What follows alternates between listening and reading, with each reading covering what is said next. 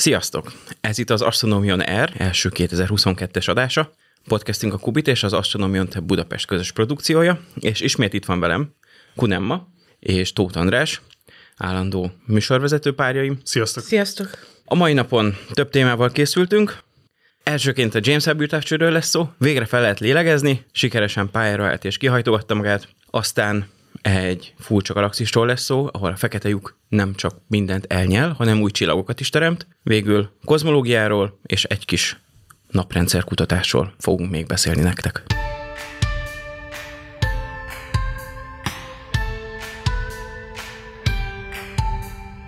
Legutóbbi adásunkat azzal zártuk, hogy mindenki nagyon-nagyon-nagyon izgult, hogy sikeresen elindul el James Webb aztán pedig sikeresen pályára el, kihajtogatja el magát. Most már végre a teljes csillagásztársadalom felélegezhet, és elengedheti az áruizmokat és hasonlók, mert sikeres volt a start, és aztán minden hiba nélkül az összes kis kihajtogatás, napernyő kihúzás, beállítás, tükörkihajanyítás sikeresen végrehajtódott, és most már elérkezett az L2 pont körüli pályára, a végleges helyére a James Webb űrtávcső, ami most folyik, az az egyes kis hatszögű tükörelemeknek a megfelelő helyzetbe való hozása, hogy a felbocsátáshoz használt tároló pozícióból az optikailag megfelelő helyzetbe kerüljenek, és szép éles képet alkosson majd nekünk az űrtávcső. Ez hónapokig el fog tartani. Emellett beüzemelik az egyes detektorokat, amik vicces módon ideig fűtve voltak, hogy az elektronika túlélje az utazást az űrben. Ezeket a fűtőegységeket kikapcsolják, és hagyják az egész szerkezetet lehűlni, ilyen néhány tíz Kelvin hőmérsékletre, az üzemi hőmérsékletre, az egész űrtávcsőnek az a lényege, hogy sötétben van, nagyon hidegben, hogy az univerzum hősugárzását tudja megfigyelni. És az első adatok azok még hónapokra vannak tőlünk, valószínűleg nyáron fogjuk meglátni az első felvételeket, amiket a James Webb készíteni fog. Ugyanakkor ez egy hatalmas siker az űr csillagászat számára. Ugye itt, ha visszaemlékszünk, több száz egyedi hiba lehetőséget kellett leküzdeni, és gyakorlatilag teljesen simán ment a dolog, a legkisebb fennakadás nélkül. Ez bizonyítja, hogy azért a befektetett évtizedek, meg a befektetett 10 milliárd dollár az megérte, és sikerült egy olyan űrtávcsövet készíteni, ami üzembiztosan oda lehetett juttatni, ahol szerettük volna. A befektetett munkának egy nagy része a tesztelésből állt, vagy hát egy jelentős része. Úgyhogy ez nem is, nem is annyira meglepő, hogy ennyire simán ment minden. Nyilván az, hogy egyszer elköltenek akár több évtized alatt, ahogy a James Webb esetén 10 milliárd dollárt, az nyilván egy nagy szám, de ha abba belegondolunk, hogy talán a következő száz évre meghatározó eszköze lesz a csillagászatnak, megfigyelő eszköze a James Webb, és ezt, ezt az összeget így elosztogatjuk szépen, a befektetett munka per megtérülő tudomány, illetve amit majd később, hogyha tényleg a méréseket elkezdik, és már tudományos igényű méréseket látunk, és elkezdik írni a csillagászok a szakcikkeket, felderíteni azokat a dolgokat, amiket ugye a James Webb majd megfigyel, ez tényleg óriási, szenzációs eredményekhez fog vezetni, szinte biztos. A legkorábbi galaxisoknak a, az észlelése, exobolygók, földhöz hasonló exobolygók légkörének a megfigyelése ugye tartozik ezek közé, amelyekből talán az elsőket már nyáron látni fogjuk, legalábbis látni fogja a James Webb űrtávcső ha minden jól alakul. Így van. Bár persze még onnétől el fog tenni egy kis idő, amíg szakcikkek születnek ezekből a mérésekből.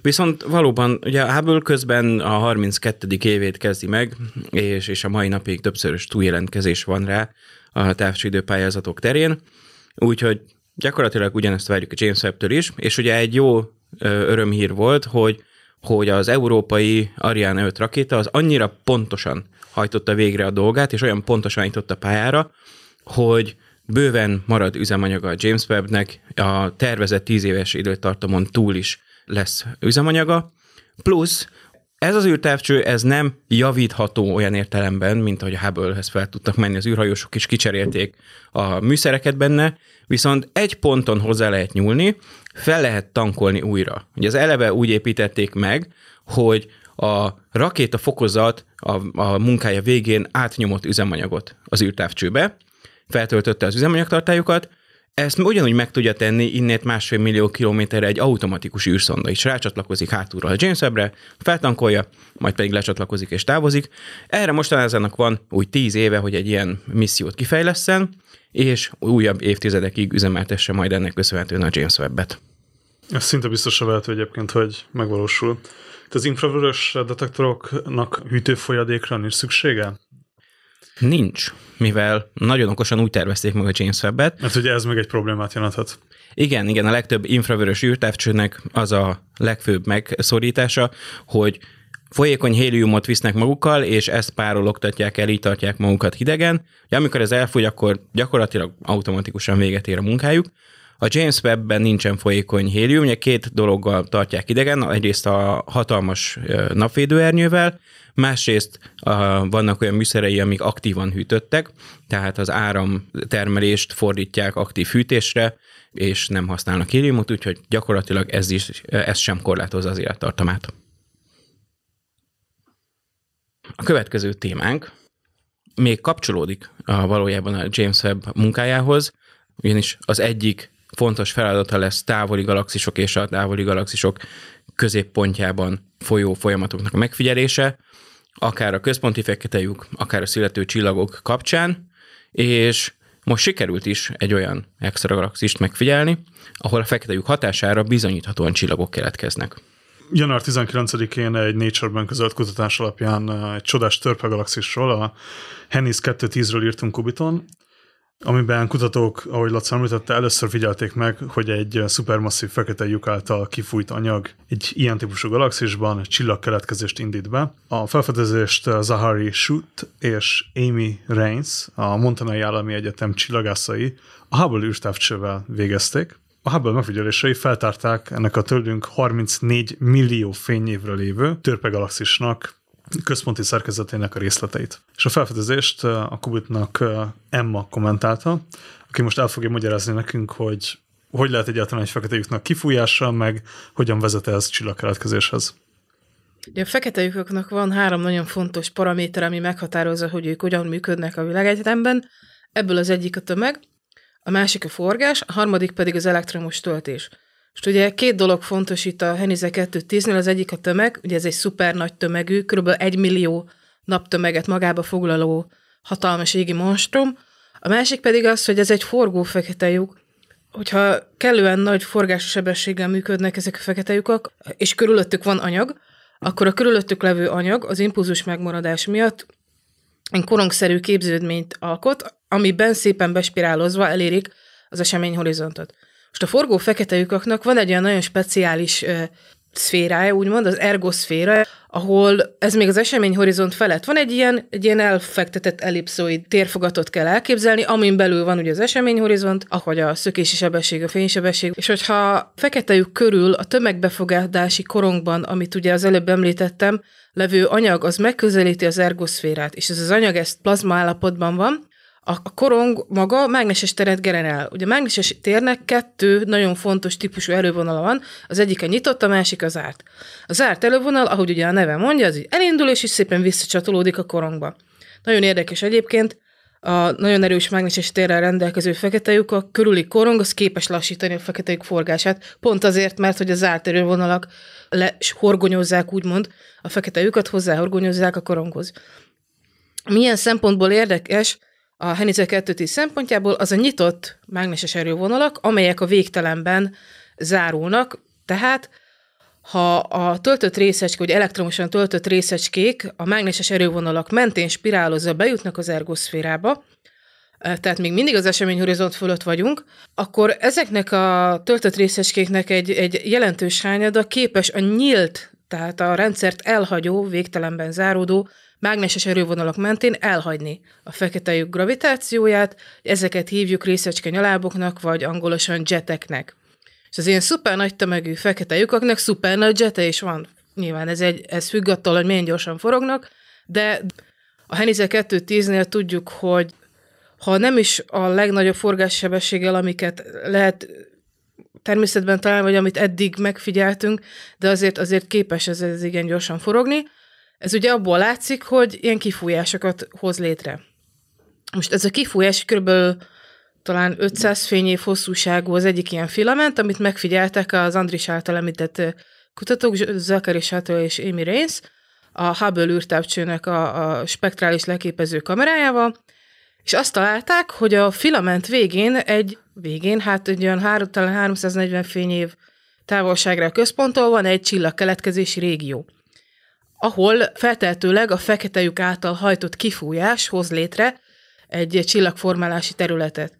De mi ez a csillagformálódási régió? Az, ahol a csillagok viszonylag gyorsan keletkeznek. Ezt ugye lehet mérni egy úgynevezett Star Formation Rate, vagy csillag keletkezési ráta, ami azt mondja meg, hogy egy, egy év alatt hány naptömeg csillag keletkezik, hány naptömegben gyullad be a hidrogénnek a fúziója. Ugye ezen a területen, ahol a kifúvás találkozik a környezetében levő anyaggal, ez a szám ez nagy. A csillagkeletkezésnek van még nagyon fontos feltétele, nem elég, hogy van ott kifúvás, hanem pontosan olyan körülményeknek kell ott létrejönni, ami segíti a csillagkeltést. Az egyik ilyen, hogy a molekula felhőnek, amiből kialakulnak majd ez a csillagok, és ő csillagok, ennek a tömegének nagyobbnak kell lenni, mint a jeans tömegnek. Ugye ez azt jelenti, hogy ha nagyobb a jeans tömegnél a molekula felhő tömege, akkor a gravitációja, ami ugye a központ felé igyekszik elmozdítani a tömegeket, az nagyobb, mint a molekula felhő belső energia, illetve annak a kétszerese, azaz a befelé irányuló erők legyőzik a kifelé irányuló sugárnyomást, és elkezd összehúzódni ez a molekula felhő. És ez húzódik, húzódik, egyszer csak olyan sűrűséggel, olyan sűrűségű lesz ez a molekula felhő, illetve vannak a közepe, hogy a, fizikai körülmények azok lehetővé teszik a hidrogén fúziójának az elindulását, és ugye ekkor keletkezik, fexületik egy csillag. Te Kubitnak elmondtad, hogy a Henize 2 megfigyelése a galaxisok evolúcióját is segít megérteni. Milyen módon? A galaxisok evolúciója jelenleg ismereteink szerint hierarchikusan működik, azaz egy lentről feltípusú evolúcióval tudjuk jellemezni.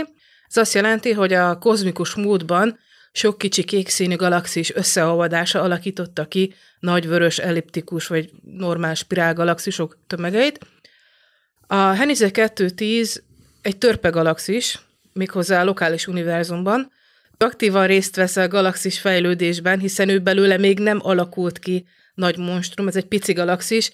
A Henize 210 törpe galaxis központjában uralkodó fizikai állapot alapján talán megérthetjük, hogy hogyan képesek ezek a kis galaxisok összeolvadni. Mi kell ahhoz, hogy ezek működjenek. Jelenleg ismereteink szerint a, ahhoz, hogy létrejöjjenek ezek az iszonyat nagy tömegű fekete lyukak, mint ami a Henize 210 közepén is van, ugye itt millió-milliárd naptömegű fekete lyukakról beszélünk, egyszerűen az univerzum életkora nem elég. Sokkal hosszabb időskálán alakulnak ki, ha nem veszünk figyelembe semmiféle fajta külső segítséget, úgymond, ami elősegíti a, a, a galaxisok keletkezését.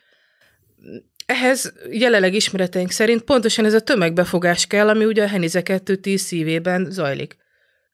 És azért is érdekesek ezek a kis törpe galaxisok, illetve hogy a fekete lyuk hogyan tudja működtetni a csillagkeletkezést, mert ilyet mi a mi galaktikus szomszédságunkban nem nagyon látunk. A tejútrendszerben is van egy szuper nagy fekete lyuk, viszont az ilyen nyugis csendben el van, nem nagyon jetel, nem nagyon nyer el sok anyagot, egy kicsit igen, de nem sokat, és a tejútrendszerben már más folyamatok működtetik a, a, a csillagkeletkezést, például szupernováknak a felrobbanása, aminek a lökés hulláma ugyanúgy meg tudja lökni, vagy össze tudja nyomni a molekula felőket, és ezzel a csillagok újabb generációit tudja létrehozni.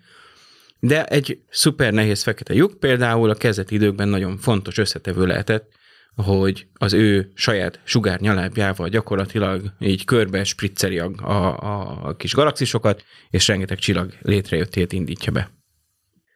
És a fekete lyukak kapcsán nem árt mindig elmondani, hogy ugye a közkeletű vélekedéssel szemben, ami szerint a fekete lyuk tényleg egy ilyen nagy lyuk, vagy még inkább egy égi porszívó, mindent magába szív, azért ez távolról sincs így, ahhoz egyrészt az anyagnak oda kell jutnia a fekete lyukhoz, ami már önmagában sem feltétlenül egyszerű, ezért van, hogy ilyen korong alakul ki, és akkor abból spirálozik be szép lassan, és, ahogy láttuk, valójában a fekete lyukak kifele is tudnak küldeni anyagot, nem a lyukból, de a saját környezetükből gyakorlatilag egy részét megfogják és, és kidobják, elfújják onnét a, a környezetükből, ahelyett, hogy elnyelnék. Úgyhogy bár a fekete lyukak továbbra is nagyon veszélyes objektumok, azért nem esznek meg mindent. Ha már itt az univerzum és a csillagok fejlődéséről beszéltünk, egy kicsit ássuk bele magunkat, hogy mégis hogyan néz ki és hogyan épül föl az univerzum, és hogyan fejlődött egy kis ilyen oktatási szegmensként. Emma fog nekünk beszélni egy kicsit a kozmológiai alapismeretekről. Kozmológia, ezt a szót már biztosan hallottuk. A mit jelent a kozmológia? Ugye ezt lehet nagyon sokféle fajta területre lehúzni. A kozmológia egy, mindig egy, egy, egy világképet, illetve annak a fejlődését létezhet vallásokban, vagy akár szerepjátékban, vagy filmekben, könyvekben, stb. kozmológia. Fontos leszögezni, hogy mi most itt a fizikai kozmológiáról beszélünk, ugye megfigyelhető, jó esetben modellekkel leírható, ellenőrizhető jóslatokat tesz. A kozmológiában kettő darab alapelv van.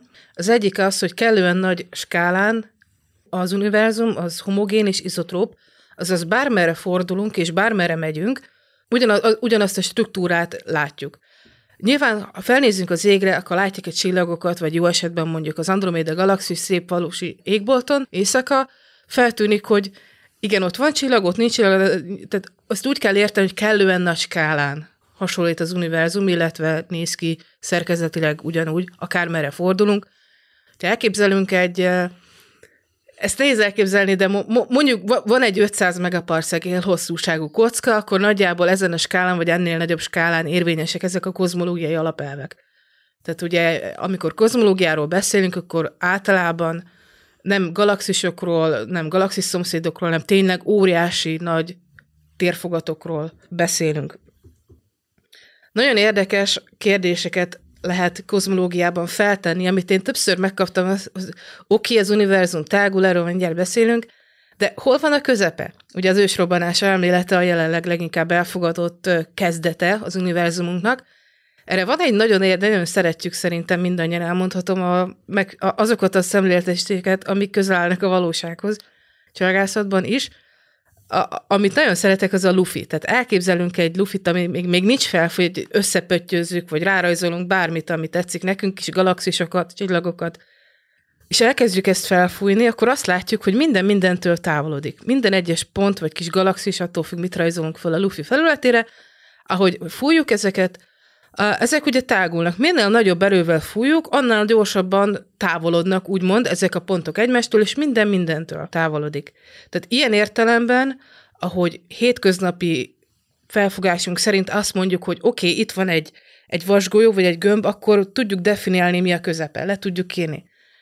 De így, hogy mi az univerzum közepe, ilyen választ a kozmológia nem ad, illetve nem tudunk adni, mert hogy pontosan a lufis hasonlatból minden mindentől távolodik, tehát minden középpont, hát mondhatjuk igen. Ugye két, két gondolat kapcsolódik össze a, a középpont kapcsán. Az egyik, hogy az ősrobbanásnak nem, nincsen közepe, amit definiálunk, tehát nem egy pontból robbant ki az anyag az univerzumba, hanem maga az univerzum úgy jött létre, hogy kezdetben az egész nagyon kicsi volt, és nagyon sűrű volt, és az magában foglalt mindent, teret, időt, stb. És aztán ez hatalmasra kitágult, és a mai napig tágul, de nem valami be, hanem maga az univerzum egészen tágul. A másik pedig, ami, ami szintén fontos megjegyezni, hogy mi nem vagyunk az univerzum középpontja. Tehát mi, a mi nézőpontunkból jön, azt látjuk, hogy tőlünk minden távolodik, de nem azért, mert innét indultak el, hanem minden pontból, ha ezt megnézzük, ugyanazt fogjuk látni, ha elmegyünk az Andromeda galaxisba, ha elmegyünk a Virgo galaxis halmazba, onnét is azt fogjuk látni, hogy minden távolodik a, abból a nézőpontból, beleértve ott már a tejutat is szintén távolodni látjuk egy másik Így van, a luftballonon bármelyik pontot kipécézzük magunknak, attól távolodik az összes többi. Akármely galaxis, akármely bolygójára utazunk, ezt a távolodást, ezt ugyanúgy tapasztalni fogjuk. Ugye említetted a kezdeti korai szakaszt, picit akkor beszéljünk arról, hogy a kozmológiában, illetve az univerzum fejlődésében milyen fontos állomások voltak. Ugye a, a legelső egy, egy pillanat, amikor elindult a térés idő. Tehát azért nehéz beszélni az ősrobbanásról, illetve mi lehetett előtte. Jelenleg ismereteink szerint a téridőt leíró egyenletek, illetve maga a tér és maga az idő az ősrobbanás előtt még nem létezett. Egy ideig vissza tudunk menni a matekkal, és onnétól azon a határon túl már csak filozófiailag, meg metafizikailag tudunk tovább gondolkodni, ami nem biztos, hogy igaz. Az ősrobbanás pillanatá után volt egy nagyon-nagyon rövid időszak, amit inflációs szakasznak nevezünk. Ez amikor gyakorlatilag szétfröccsent, szétrobbant az univerzum, és az univerzum tágulási sebessége az ilyen 10 a 200-adikon, 10 a 300-adikon rátával történt, tehát valami elképesztően gyorsan, elképesztően nagy teret hozott létre, úgymond az univerzum, vagy hát az ősrobbanás. És ugye említetted, Laca, hogy bizonyos időig tudunk visszamenni, és utána már csak a matek. Na most a matek is elhasonl egy skálán, amit Planck skálának nevezünk. A kvantummechanikában vannak vannak számok, a Planckhoz, Planck idő, Planck tömeg, stb. És ugye ez olyan, hogy a méterudunknak a legkisebb, vagy az óránknak a legkisebb osztása, az a Planck idő. Ugye a méterudunk legkisebb osztása az a Planck hossz. És ennél visszább egyszerűen nem tudunk menni. Talán a kvantumgravitáció talán mondhat majd valamit, amikor kvantáljuk a gravitációt, vagy a kvantummechanikát valahogy folytonosát, de nem tudom, ez egy baromi nehéz kérdés. Na most... Ez ugye, a, bocsánat, ez ugye a gravitáció és a kvantum elméletnek, a, vagy kvantummechanikának az összeegyeztetése lenne. Így van, tehát a gravitációt leírni atomi vagy még kisebb skálákon. Azt ugye jelenleg nem tudjuk. Igen. Vagy, vagy nagyon nagy dolgokat, mint az univerzum, kéne leírni kvantummechanika, ami nem megy, vagy a gravitációt nagyon-nagyon-nagyon-nagyon kicsi skálán, ami szintén nem megy. Tehát, hogy megtörtént ez az inflációs szakasz a másodperc tört része alatt, utána a fény és az anyag kb. hát én kb. 300 ezer évig, 280-300 ezer évig hőmérsékleti egyensúlyban voltak, majd kb. 300 ezer évvel az ősrobbanás után a, lehűlt annyira a világegyetem, hogy a sugárzás az lecsatolódott az anyagról, azaz a fotonok, ugye a fény, az ki tudott szökni ebből az ultraforró quark gluon plazmából, amit ugye a korai univerzumként ö, ismerünk. Ekkor jött létre a kozmikus mikrohullámú háttérsugárzás, amit most egy ilyen 2,9 Kelvin hőmérsékletű, tehát egy nagyon hűvös, tökéletes fekete spektrumon leírható hőmérsékleti sugárzásként lehet detektálni rádió hullámhosszakon. A, aztán kialakultak a csillagok, galaxisok, és ugye kialakult az a világegyetem, amit ismerünk. Most az, hogy hogyan tágul az univerzum, ez attól függ, hogy az univerzumot éppen milyen típusú, milyen nyomású, ezt inkább így mondom, milyen nyomású valami dominál. Az univerzum korai szakaszában a sugárzás dominálta az univerzumban a skála növekedést, ugye a skála faktornak a, növekedését. Mi ez a skála faktor? Ez azt mondja meg, hogy adott időpillanathoz képest mekkora az univerzum. Például a mi jelenünkhöz képest valamilyen messzességben mekkora volt az univerzum. És ugye ezt, hogyha szépen felpöttyözzük, minél visszább tekintünk az univerzum idejében, annál másabb dolgokat látunk, annál másabb módon tágul a világegyetem. Ugye kezdetben a sugárzás dominált, majd az anyag, ez egy lassabb tágulást hozott. Amikor az univerzum olyan 9,8 milliárd éves volt, akkor átvette úgymond a hatalmat, a kozmológiai konstans, vagy hát a sötét energia, és ez egy ilyen exponenciális tágulást idézett elő, ami ugye jelenleg is tart. Az egészet úgy lehet nagyjából elképzelni, hogy a kezdeti időben minden nagyon forró és sűrű volt. Emiatt nagyjából olyannak érezhettük volna magunkat, ha el tudnánk oda menni, és nem oldódnánk fel azonnal a plazmában, mint hogyha mondjuk egy csillag belsejében lennénk. Tehát nagyon forró, nagyon sűrű, nem átlátszó. És aztán egyszer csak egy pillanat, egy ponton az univerzum puk, átlátszóvá vált, szabadon tudta terjedni a sugárzás, és azzal a mozdulattal is kezdett az egész elhalványodni, mert ugye, hogy tágult és hűlt, ez a sugárzás ez szépen eltolódott a látható fényből az infravörösbe, és egyre hosszabb hullámosszakra, és akkor beköszöntött a sötétségkora, mármint a kozmológiai sötétségkora, nem a modern korról beszélünk, egészen addig, amíg meg nem születtek az első csillagok. Tehát volt egy hosszú időszak az univerzumban, amikor igazából nem nagyon történt semmi, egy ilyen híg, gázleves volt az egész, amíg meg nem sűrűsödtek az, be nem sűrűsödtek az első kis anyagcsomók, és fel nem gyulladtak az első csillagok. Az első néhány tízmillió évről beszélünk itt? Százmillió évek. És akkor Ezeket követik az első csillagokat az első galaxisok, már mondjuk ilyen fél milliárd év. Igen. Igazából ez az, amire pont a James Webb-et akarjuk használni, mert ez még egyrészt nem látjuk, hogy ez hogy történt, mert ugye túl, túl messze van, meg túl halvány, Meg túl infravörös. meg túl infravörös, meg az egész be van bugyolálva még ugye a küzeket körülvevő hidrogéngázba, és, és ugye a modellek azok annyira jók, amennyire gondoljuk, de hát ugye bizonyíték kell rá, hogy melyik modell a jó, de ebből még mai napig vannak különböző elképzelések, hogy először a csillagok keletkeztek, vagy ahol a csillagok keletkeztek, azok már eleve egy ilyen nagyobb struktúrák voltak, ahol a sötét anyag már úgy magában összegyűlt, és ott már ezekben a sötét anyag alkottak kis galaxis kezdeményekben születtek az első csillagok. Kicsit ilyen tyúk vagy tojás probléma az egész, hogy, hogy tényleg először csillagok voltak, összeállt a galaxissá, vagy fordítva. Ez is egy olyan feladat, amire a James Webb és még akár az őt követő űrtávcsövek lesznek alkalmasak. Tehát az univerzumnak a, a működését, vagy az, hogy mi lesz, mert ezt nagyjából sejtjük, hogy az ősrobbanás indította el az egész általunk ismert univerzumot, illetve így született az univerzum, de hogy mi lesz a vége? Ugye erre van három fő e- elmélet, az egyik az, hogy az univerzum a végtelenségig tágul, a másik az, hogy tágul, majd egy ponton lelassul ez a tágulás, de mégiscsak a végtelenség tágul, de nem röppen szét, ugye ez az, amit mi ismerünk, a sík univerzum. A harmadik pedig az, hogy egy, egy nagy recsben végződik a, a, az univerzum pályafutása, az az ősrobbanásban megszületett, gyorsulva tágul, majd ez a tágulás lassul, lassul, lassul, végül egy ponton visszafordul, és ugye összehúzódik, és gyorsulva összehúzódik.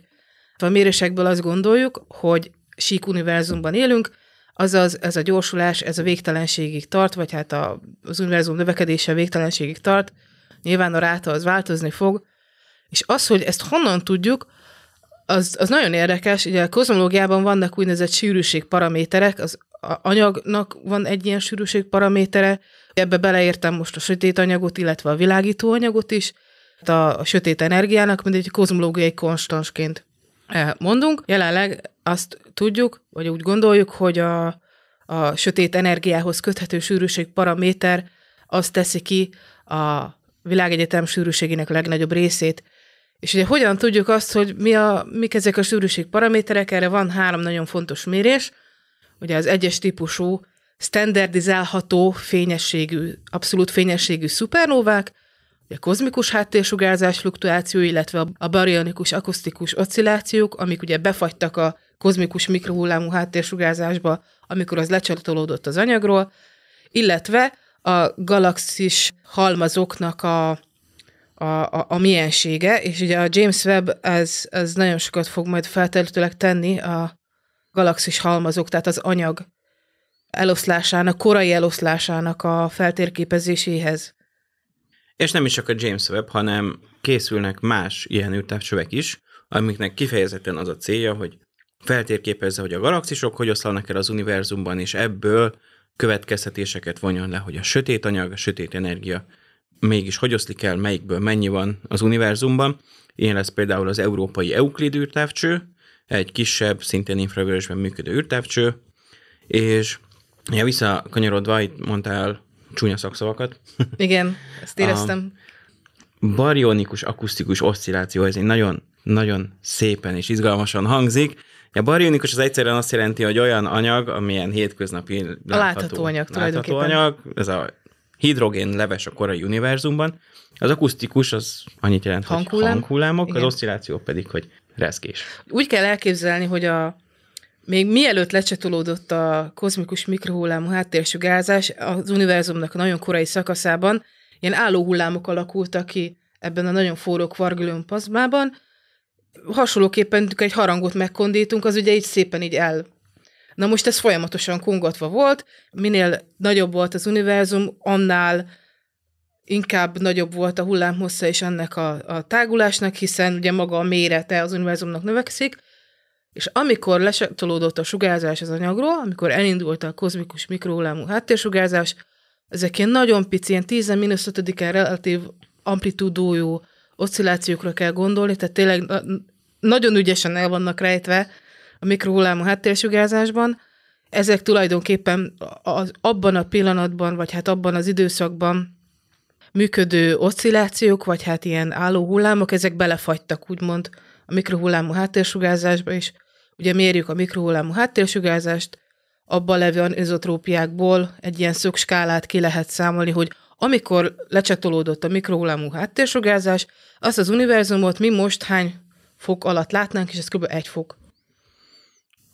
Ezek a legelső kis fodrozódásai voltak az univerzumnak, amik aztán nőttek, nőttek, nőttek, és végül kialakultak belőle ma ismert galaxis halmazok és nagy struktúrák, ezeknek az első megjelenései voltak, és ahol sűrűbb volt egy kicsit a, az anyag, egy nagyon picit, ahol ritkább volt egy nagyon picit az anyagot, egy kicsit jobban vagy kevésbé tudott áthaladni a fény, és ez az, ami így bele rögzült az utolsó időpillanatokba, mielőtt a, a háttérsugárzás a szabadon távozhatott, és gyakorlatilag ezt a pillanatképet próbáljuk kikotorni a mérésekből, hogy ezt a kis szellemképet a korai univerzumból valahogy előhívjuk, és megmondhassuk, hogy ténylegesen mennyire bugyborékolt az univerzum, ami attól függett, hogy mekkora volt valójában, mennyi anyag volt benne a kezdetek kezdetén. Én mondok még egy jót, azt súnyolja az Eldovics effektus. Ezt nagyon egyszerűen el lehet mondani, ez pontosan az ilyen tömeganizotrópiákhoz kapcsolódik. Képzeljük el a korai univerzumot, különböző sűrűsödések, de ahogy Laca említetted, bizonyos régiókban sok anyag volt, másokban kevésbé.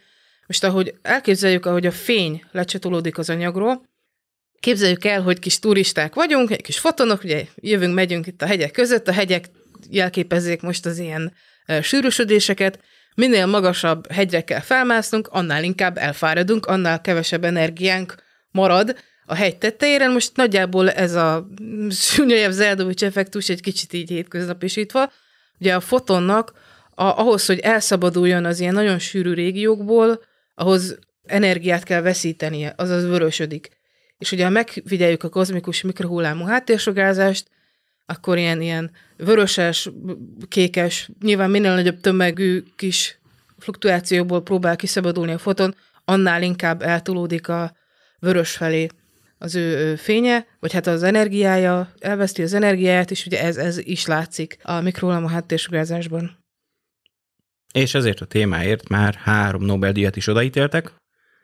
Először a háttérsugárzás felfedezéséért, aztán annak a felfedezésért, hogy ez nem egy egyenletes sugárzás, hanem vannak benne kis változások, anizotrópiák, majd pedig egy harmadikat, amikor ténylegesen kimérték, hogy ezek mekkorák, és ebből meg lehetett állapítani, hogy milyen szerkezeti az univerzumunk.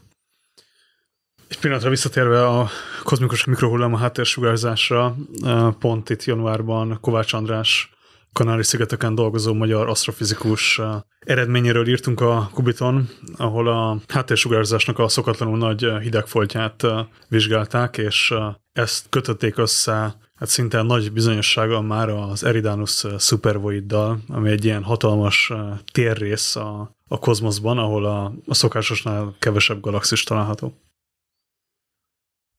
A, ahogy az elején Emma mondta, nagy vonalakban azt látjuk, hogy ilyen 500 megaparsec, ami ugye nagyon nagy, a tejút az ilyen néhány tízezer parsec átmérőjű, hát egy nagyon nagy skálákon már homogén az univerzum, de azért ez nem teljesül minden irányba. És De például... Ezeken a több millió fényéves skálákon már vannak ilyen anomáliák.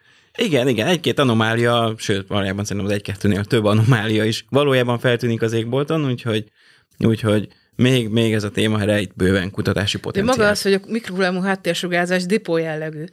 Nyilván ez, ez, ezt úgy kell érteni, ezek nagyon picike relatív változások, de van egy vörösebb része, meg van egy kékebb része, és ez, ez, ez, ez tehát mint hogyha félbevágnánk egy térképet, és ezen felül még ugye, amit említettetek, amit ugye a Kovács András is kutat, vannak ilyen, ilyen cold spotok. És ugye Laca említetted, hogy a James Webb amiben még hozzá fog járulni valószínűleg a kozmológiához többek között az, hogy most a, a kezdeti, az univerzum kezdeti szakaszában a sötét anyag, sötét energia működött úgy, ahogy, és a galaxisok kialakultak, vagy összetömörült az anyag. Vagy az anyag, a látható anyagnak valamilyen fajta viselkedése folytán alakult az univerzum úgy, ahogy ismerjük, és ugye pont ezek a cold vagy amit András említett, az Eridanus void, hogy most ott azért nincs anyag, mert ott sok volt a sötét energia, vagy hát ilyen, ilyen a sötét anyagnak kezdeti fluktuációja megnövekedett, és ugye szétrepített az anyagot, vagy maga az anyag, a tömeges anyag, ami ugye világít, annak a valamilyen fajta fejlődése okozhatta ezt a cold spotot. Ez is egy jó kis ilyen kozmológiai tyúk vagy tojás probléma Igen. egyenlőre. Igen, és hát itt a kutató elmondta a Kubitnak, hogy jelenleg még van egy olyan probléma, hogy a Supervoid az csak a hidegfoltnak az egy ötödét képes megmagyarázni, úgyhogy további kutatásokra van szükség ahhoz, hogy, hogy el tudjuk helyezni, hogy ezt mi okozza valójában. Így van. Kérünk pénzt még több űrtávcsőre. Please.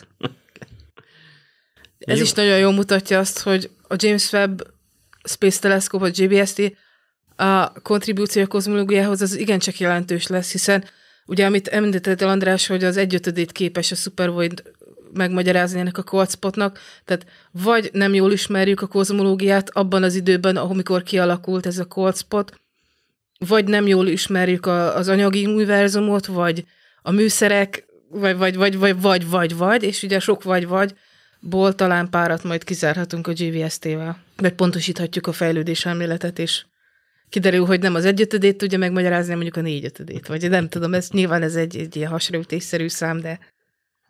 Hát bízunk, bízunk benne, hogy a James Webb ne, nem csak újabb kérdéseket dob majd föl, hanem néhány választ is adni fog. Jó, és akkor utolsó témánként a mai podcastben visszatérünk a naprendszerbe, hiszen a naprendszerben is folyton történik valami. Naprendszerben vagyunk. Igen, és Igen. Itt, itt, ez a, ez, itt vagyunk otthon. Ezúttal szerves molekulák, itt is ott is a téma.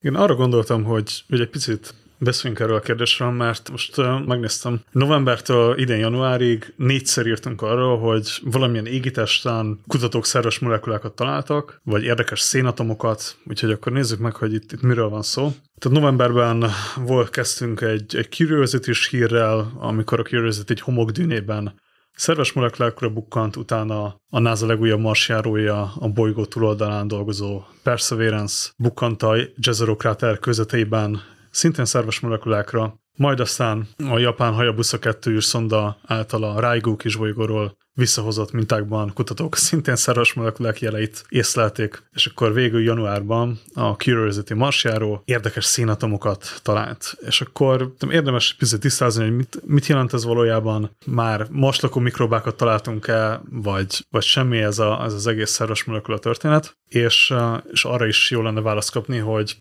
a földi élet kialakulását segíthették-e a kisbolygókról és istökösökről származó molekulák. A kémikusok a szénhidrogén kötéseket tartalmazó molekulákat nevezik szerves molekuláknak, ezek adják az általunk ismert földi élet alapjait, de legtöbbjük életfolyamatoktól teljesen függetlenül is kialakulhat kémiai reakciók során.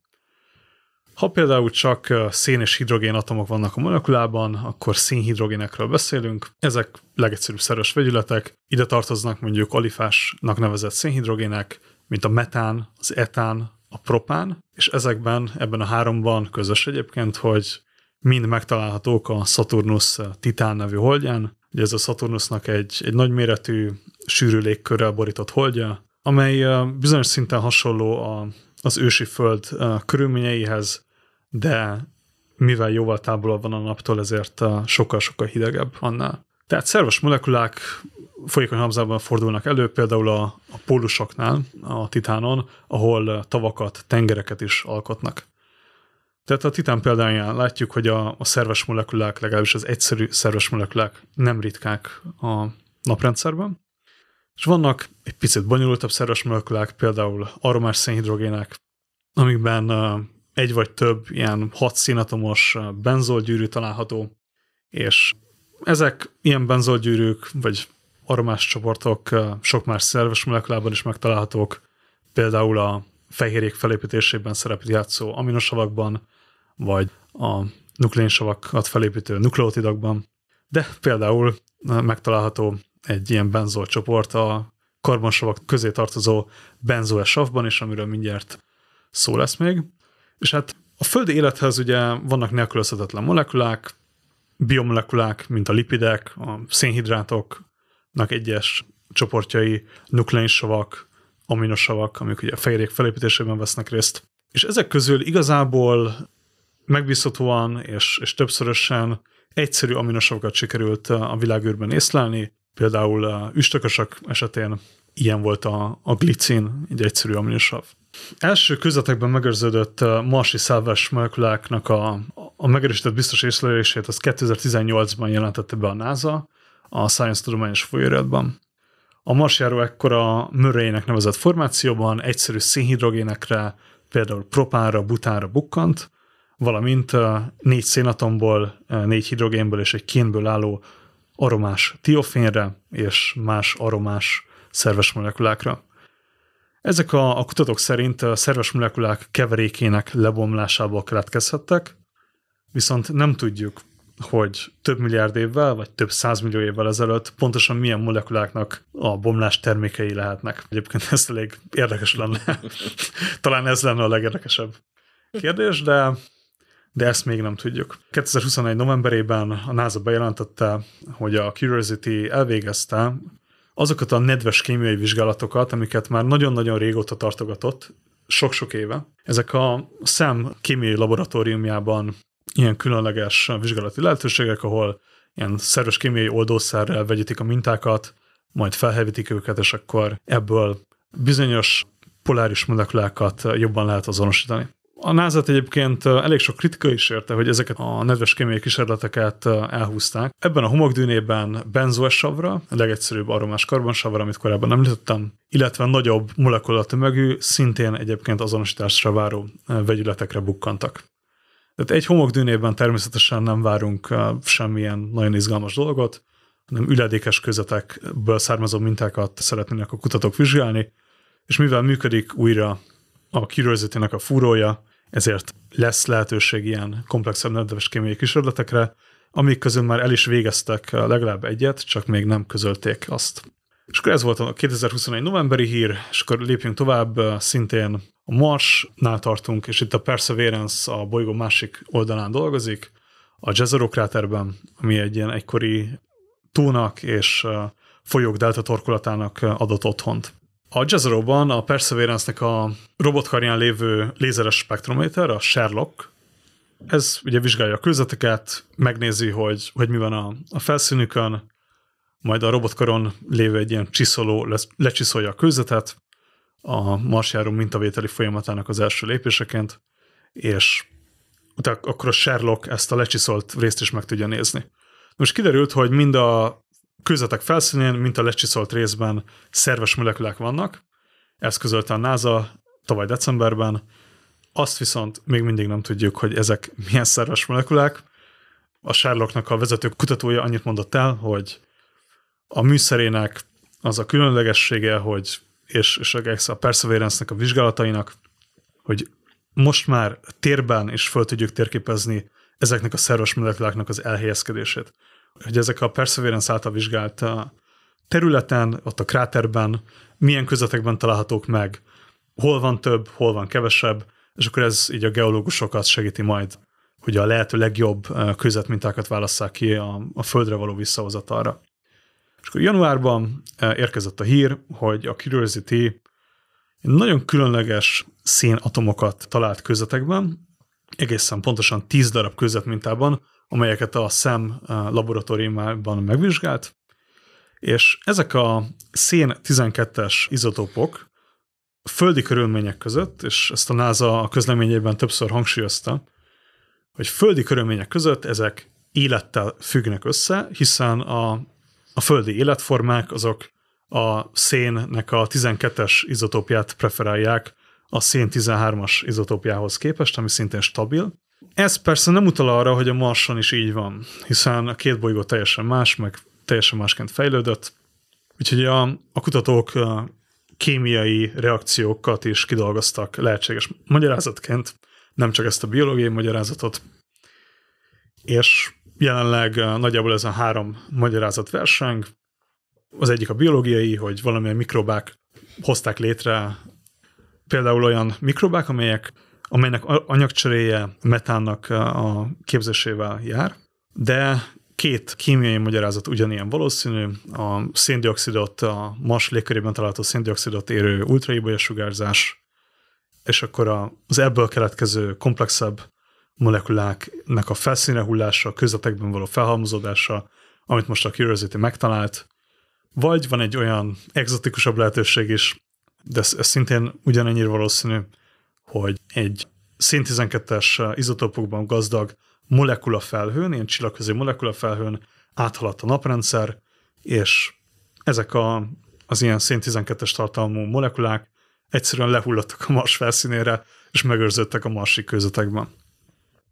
Akkor röviden beszélnék arról, hogy december végén a japán űrügynökség bejelentette, hogy a Hayabusa 2 szonda által a Raigo kisbolygóról földre visszahozott 5,4 gramnyi egészen pontosan törmeléknek elvégezték a kezdeti vizsgálatát, és hát ez a kezdeti vizsgálat, ez sok érdekesség mellett feltárta azt is, hogy a minták egy része az nitrogén tartalmú szerves molekulákat, illetve ilyen egyszerűbb alifás szénhidrogéneket rejtenek, ugye ilyen metán, propánhoz hasonló szénhidrogéneket, de itt a nitrogén tartalmú szerves molekulákon megakadt a szemem, mert ez egy, egy nagyon optimista esetben, ugye ezeknek a mintáknak a vizsgálata az tovább zajlik, a következő években fog talán befejeződni, tehát nagyon jó esetben itt talán aminosavakat is találhatnak a kutatók, úgyhogy ez hozzájárulhat annak a megértéséhez, hogy a, a földi élethez szükséges biomolekulák és azoknak a felépítő alegységei hogyan jutottak el a bolygónkra a naprendszer korai szakaszában. A kisbolyók azért is érdekesek, mert jelenleg úgy gondoljuk, hogy a víz, ami itt van a Földön, az is főleg kisbolyókon keresztül érkezett ide. Hát a kialakult, frissen megszületett Föld, az túl forró volt ahhoz, hogy a felszínén víz maradjon meg, hanem amikor már kihűlt és megszilárdult a kérge, akkor a földbe becsapódó jeges kisbolygókból gyűlt össze valójában az a víz, amit most itt a felszínen látunk, és iszunk, és használunk, és ugye ha ezzel együtt érkeztek a kisbolygókban aminosavak is például, és más szerves vegyületek, akkor azok katalizálhatták a, az élet megjelenését, és ugyanígy megtörténhetett ez a Marson is, hiszen a Marsba ugyanúgy becsapódtak kisbolygók, és én láttam, hogy Emma is elővette ezt a cikket, ugyanezt a cikket, a Marshoz kapcsolódó hír még, hashtag magyar kutatók. Hashtag CFK. Igen. hogy, hogy ugye az is egy fontos kérdés, hogy most a Marson meg tud-e jelenni bármilyen formában folyékony víz. Ugye Marson hideg van, nagyon kicsi a légnyomás, ha kiöntünk egy pohár vizet, akkor vagy megfagy, vagy elpárolog. Az egyik lehetőség, hogy ha a felszínen vannak különböző sók, például perklorát sók, akkor azok tudnak olyan ilyen sós oldatot alkotni, amik effektíve fagyálóként ilyen mínusz 60, mínusz 70 fokig folyékonyan tudják tartani ezt a nagyon sós vizet, és egy friss szakcikben Pál Bernadett és Keresztúri Ákos, a CFK két kutatója. Vizsgálták meg, hogy egy marsi év alatt hol tud a leginkább előfordulni ilyen, hogy a nap, marsi nap valamelyik fázisában, ha van a felszínen ilyen perklorát só, akkor az létre tud-e hozni folyékony állapotú vizet, és azt találták, hogy igen, főleg az északi fensíkokon, illetve az északi síkságokon tud ilyen előfordulni, délen a felföldeken kevésbé, viszont ami nagyon fontos, hogy az egyik terület, ahol ez meg tud jelenni, az az ExoMars küldetésnek a leszállóhelye, ahova jövőre fog érkezni majd a Rosalind Franklin rover, és a rover szállító leszálló egység, az orosz kazacsok leszálló egység, az vinni is fog egy olyan kísérletet, ami magával visz ilyen perklorát sót tartalmazó tartályokat. És meg fogják vizsgálni, hogyha ezt kinyitják ott a marson, és hagyják, hogy a marsi légkörből a párát magába szívja, akkor ezek a sók el tudnak-e folyósodni, és meg tud-e jelenni ilyen jellegű folyékony víz a felszínen, és így kísérletileg is igazolhatják majd Bernadették kutatását, ez az elfolyósodó sók megjelenésével kapcsolatban. Ők azt találták, hogy késő estétől kora hajnalig viszonylag nagy a valószínűsége az északi féltekén, ugye Laca általad említett területeken, hogy a cseppfolyós állapotban megjelenhet a víz. Tehát, hogy így éjszaka, vagy hát a marsi éjszaka, ugye így megjelenik a víz, a marsi nappal meg, meg eltűnik. Vagy hát a, for- a valószínűség kicsi. A forrása ennek a víznek a, a, a levegőben lévő vízgőz, tehát egy másik fontos eleme, hogy ezek a sók meg tudják kötni a levegőben száldosó vízgőzt, és hogyha ha elég sok vizet kötnek meg, akkor ilyen folyékony vízfolyások tudnak kialakulni belőlük a marson, ami például egy hipotetikus marsi életnek egy fontos oldószere lehet akár. Itt egy picit érdekes az, hogy, hogy azt találták, hogy a déli felföldeken ez kevésbé lehet jellemző, mert ugye volt néhány évvel ezelőtt, vagy voltak ezek a, a megfigyelések, hogy ilyen szintén többnyire déli felföldeken lévő kráterfalakon ilyen lefolyásszerű dolgokat találtak keringő egységek, és akkor e, ezután itt nagy viták eh, kerekedtek a marskutat, marskutatók között, hogy, hogy ez itt valóban ilyen lefolyásokról van szó, vagy vízmentes eróziós folyamatokról, homok lefolyt a kráterfalon. Igen, meg széndiokszid sublimáció, meg különböző elméletek is voltak. Az is egy lehetőség, hogy, hogy, hogy az északi fejértekén ezek a perklorátsók működnek, a déli féltekén meg egy másik folyamat hozza létre ezeket a folyásnyomokat, nem feltétlenül. Abszolút, bár szerintem most, mint hogyha ilyen vízmentes magyarázatok lennének előtérben, vagy azok lennének inkább elfogadottak. Fontos azt is megemlíteni, hogy ezek vízfolyások, vagy hát a vízfolyásszerű képződmények, ezek időszakosak. Tehát ugye vannak olyan nyomok, amik évmilliókkal ezelőtt kialakultak, akár erózió, akár tehát nem víz vagy vízerózió által, és ezek úgy, úgy ott vannak. De figyeltek már meg olyat így a déli féltekén, a dűnéken, hogy a nyári évszakban megjelentek ilyen fekete foltok, amelyek a téli évszakra eltűntek. És ugye ezek hagytak ilyen folyásszerű ö, nyomot. Ez nagyon érdekes. Mi lehetett ez? Tényleg vizes vagy nem vizes erózió? Igen, az biztos, hogy, hogy sok ilyen kis jelenség van a Marson, amit érdemes lenne célzottan oda menni, oda letenni egy leszállóegységet és megvizsgálni.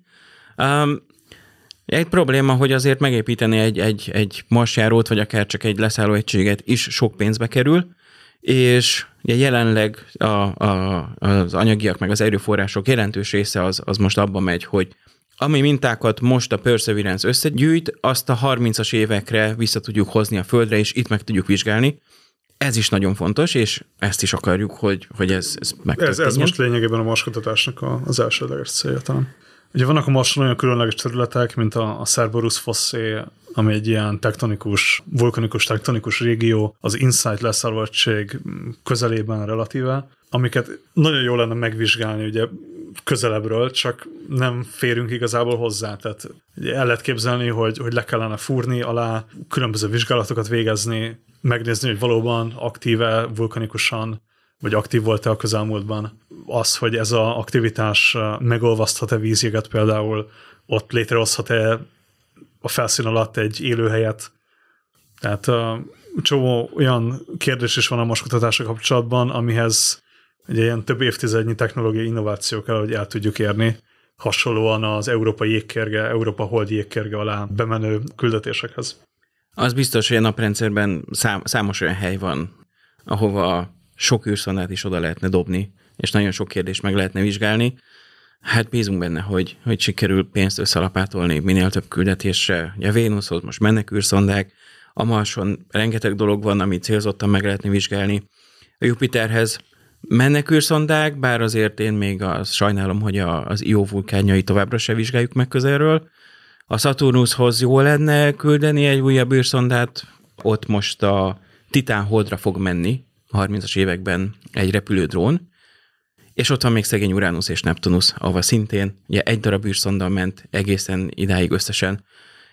Ahhoz például, amit Elon Musk fejleszt, a Starship eh, rakéta, az egy nagy segítség lenne, hogy az akkora sebességet tudna adni egy űrszondának, hogy nem kell évtizedeket várni, hogy odaérjen, hanem viszonylag gyorsan oda lehetne jutatni a külső jégbolygókhoz is egy-egy űrszondát. Reméljük, hogy ez a 30-as, 40-es években megtörténik. Köszönjük a figyelmet! A 2022-es első Astronomian Air podcastet hallottátok. Köszönöm podcastársaimnak, Kunámának és Tóth Andrásnak a közreműködést. Kövessetek minket a megfelelő felületeken, és találkozunk legközelebb. Sziasztok! Sziasztok! Sziasztok!